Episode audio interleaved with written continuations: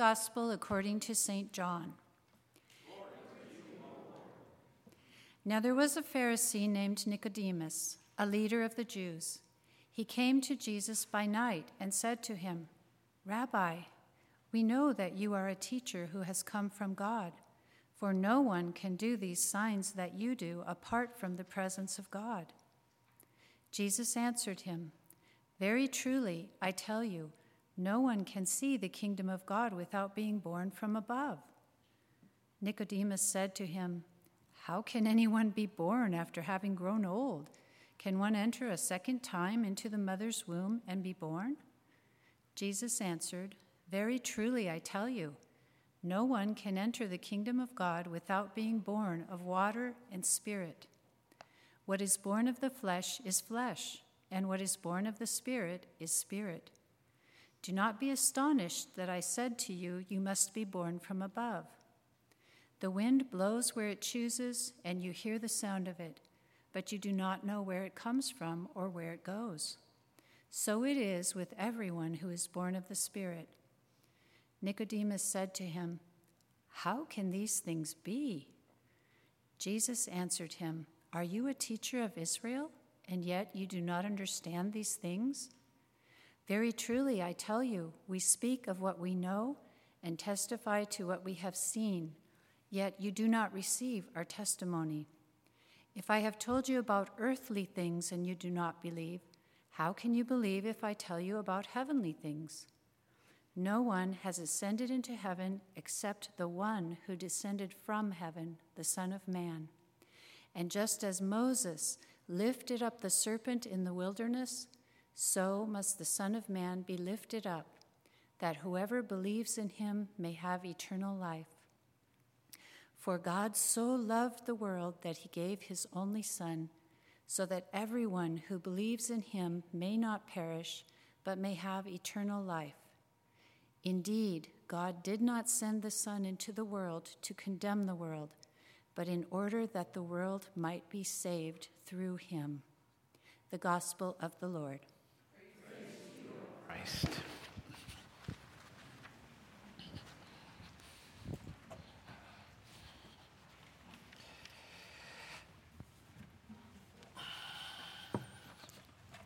I forget how this goes. All right. How does it work? I always forget. Anyway. Sorry. The, the stool is down and like I'm going to be really high and it's really simple how to put it back together, but I forget. Do you remember how you do this? Thank you. Okay, somebody come up here. It's, I'm, it's not my gift. It's not my spiritual gift, and I, you know, I don't know. We'll see if Justin, it's just a little, we got it. Let's give Justin a hand. He does amazing things. Sorry, that's embarrassing. I, I will work on remembering how to do that in the future. Let us pray. Let the words of my mouth, the meditation of our hearts be acceptable in your sight and fruitful for our faith. In Jesus' name, amen. Grace and peace to you from God our Father and the Lord Jesus Christ. You know, sometimes what you're looking for is right in front of you, it's right there. It's like me and my refrigerator. It's right there, but I can't see it. And my beloved Sandy, I have to say, where's the mayo? She comes over. There it is. or, like in Top Gun, where we hear, break right, break right. All she has to say is, top right, top right. or Katie. My mom had this great phrase Billy, if it was a snake, it'd bit, bite you. If it's a snake, it'd bit you. There you go. Speaking of snakes,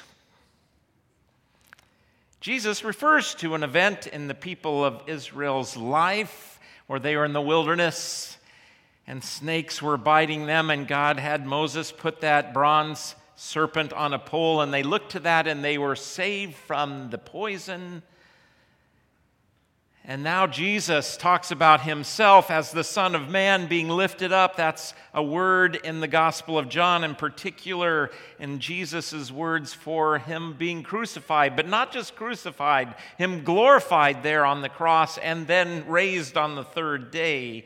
That's all there in the word lifted up. You look at that, and you will have life, eternal life. It is interesting then that Jesus obviously is telling us where to look. Where are you looking? Is the first, what are you looking for? Is the first words out of Jesus' mouth in the Gospel of John. Isn't that interesting? Perhaps where you look in life is the most important thing in your whole life. Not all your accomplishments, not all the things done, not all the things undone, not all the people you've known, none of that even compares to actually where you look. Can you imagine that where you look is such a powerful thing? So Nicodemus comes to Jesus in the night, probably because his colleagues wouldn't have been too happy that he came to see Jesus, but there's also all this light in the midst of darkness kind of uh, things that are there that may be a part of all of this. But nonetheless, Nicodemus comes and he's looking to Jesus. you are uh, obviously a man of God. Look, I saw what you did at the wedding in Cana, and evidently he saw other things that Jesus did. And so you must be from God. No one could do what you do if you weren't from God. So he's looking kind of looking to Jesus, and he's looking for the kingdom, perhaps, come. And Jesus, knowing what's in Nicodemus's heart and where he's coming from, and by the way, do you remember who is he? He's a Pharisee, a ruler of, of the Pharisees, perhaps like a rabbi of rabbis. We don't know exactly what that means, but clearly this is someone of great importance. And so Jesus tells him something that is just bizarre. Now, we may be used to it, so we think, oh, well, it's no big deal. But he says, You must be born again. Now, the word again in Greek is probably a double entendre. What that means is it can mean two things at the same time. Like born again, or actually born from above, is probably the real sense of it born again or born from above. And Nicodemus, of course, like, that's what are you talking about, Jesus? You can't go into your mother's womb again and be born. Now, I love when Jesus when is talking to people and they come to him wanting the kingdom of God, but wanting to do something to inherit eternal life or the kingdom of God.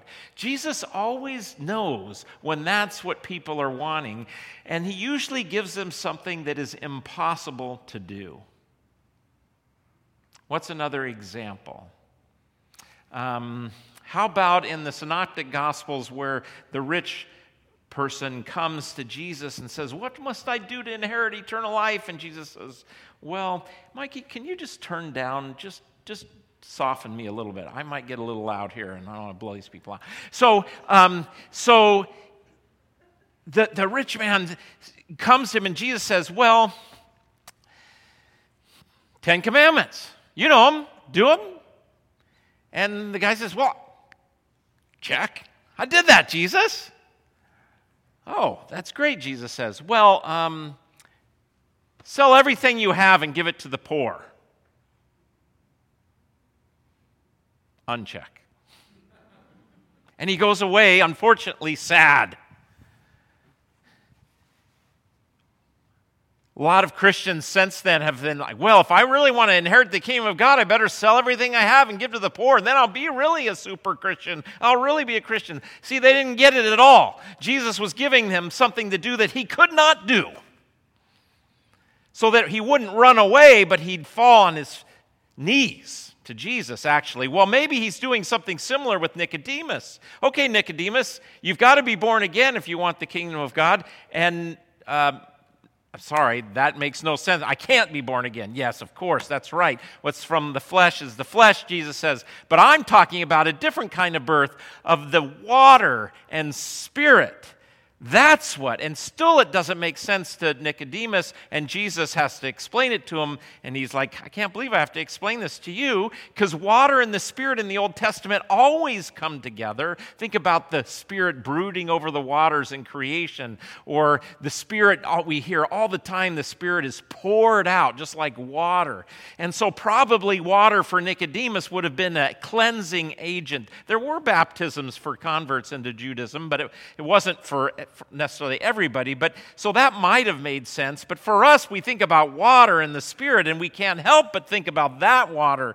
And when the, God's Word was put together with that water, Jesus' Word and the Holy Spirit was poured out upon us, that that is a new birth from above. Nicodemus thinks at first it means born again. I can't be born again. And Jesus is saying that's true when it comes to the flesh, but the Spirit, you can become a new creation, a new person by water and the Spirit.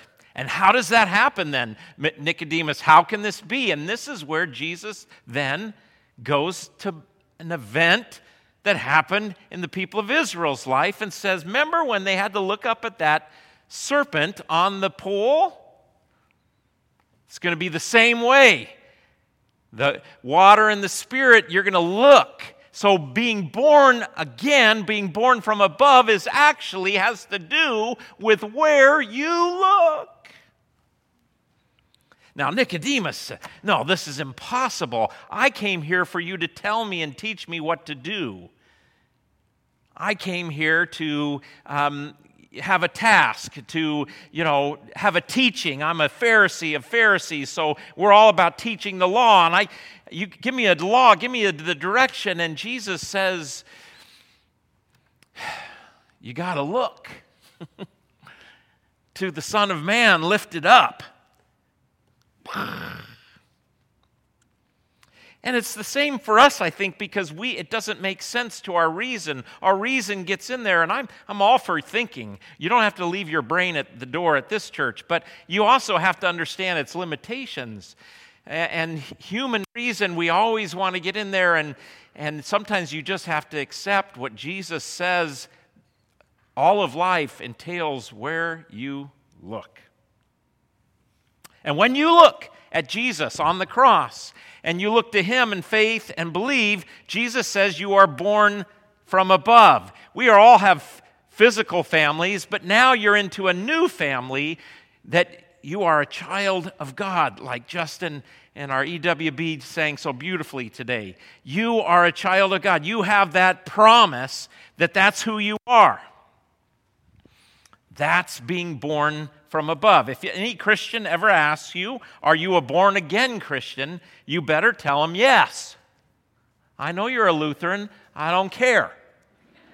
There's only one kind of Christian. We are all born from above. Now, I know what you mean by that because the born again thing has a whole connotation, you know, about the charismatic movement and you making a choice and you, you know, really being a for sure Christian and all of this. But actually, that is the exact opposite of what being born from above is. Being born from above is saying, I got nothing.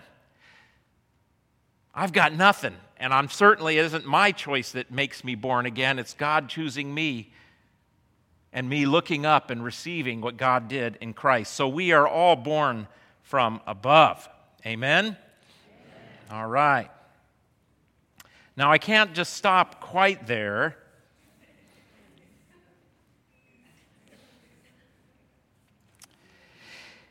Paul says it this way if we get up one of the scripture readings, Carmen.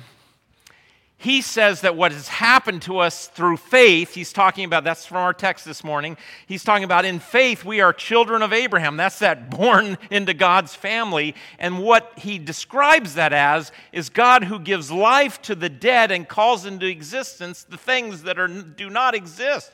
Our being a child of God, being born from above, is like God creating out of nothing. We didn't bring something for God to kind of put the cherry on the top. It's out of nothing. out of death. We die in Christ and we are raised up. And that is the new birth. Now, um, I've had something maybe like a panic attack. I know lots of you have, and it's horrible. You feel like you can't breathe, like you're suffocating, like this weight is on you. And sometimes I've, I know when it, it's helped me, when someone's going through that or when I've gone through it, they've actually like grabbed onto my, you know, my shirt a little bit and said, Look at me.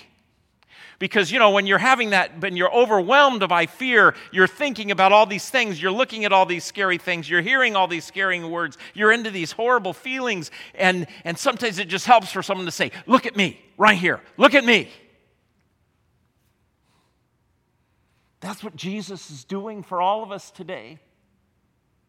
In the midst of all the things that can overwhelm us and scare the living bejesus out of us, so to speak, whatever to use that term, um, you know, hey, Look at me. Look there. Because the whole world it will have you look at all kinds of things. Don't look down into your feelings. Don't listen and to all these horrible tapes that are in your head and all these things to be scared of. And don't look at what you've done back in the past about what you've done and left undone and all of that. You look at Jesus and what he did for you. He died on the cross for you and has made you right. And as you look up and you believe in what he did, you are healed. You are healed from the poison of our sin. What happens in your new life is that Jesus says, Yeah, death is scary, but death is not the end of your life. You don't have to be panicked about it. I promise you, when you die, yet you will live, as Jesus said. And don't let anyone come and take the certainty away from that. That's God's promise to you. Oh, yes, you also get this in eternal life that you are a child of God and you are forgiven. Oh, yeah, all the things done and left undone, they're huge, they're bad. I know it. And but Jesus says, hmm, I'm wiping that out. And then finally, you are sealed by the Holy Spirit. You know God is a seal on you, and He's taking care of you. This is what we want to look at. We want to look at the cross. This is why you're here today, so I can tell you look to Jesus, look at the cross. And you know what? Maybe the church is a little bit like my incredible spouse. Bill, top right. It's right there. That's what the church is for. Look it. It's right in front of you. Don't let the world put all kinds of other things in the midst of all of it and make you scared and freak you out. Yes, it's going to come, but then you come back to here today and Jesus says, Just look to me, look to me, and look what I've done for you, and be at peace. Thanks be to God. Amen.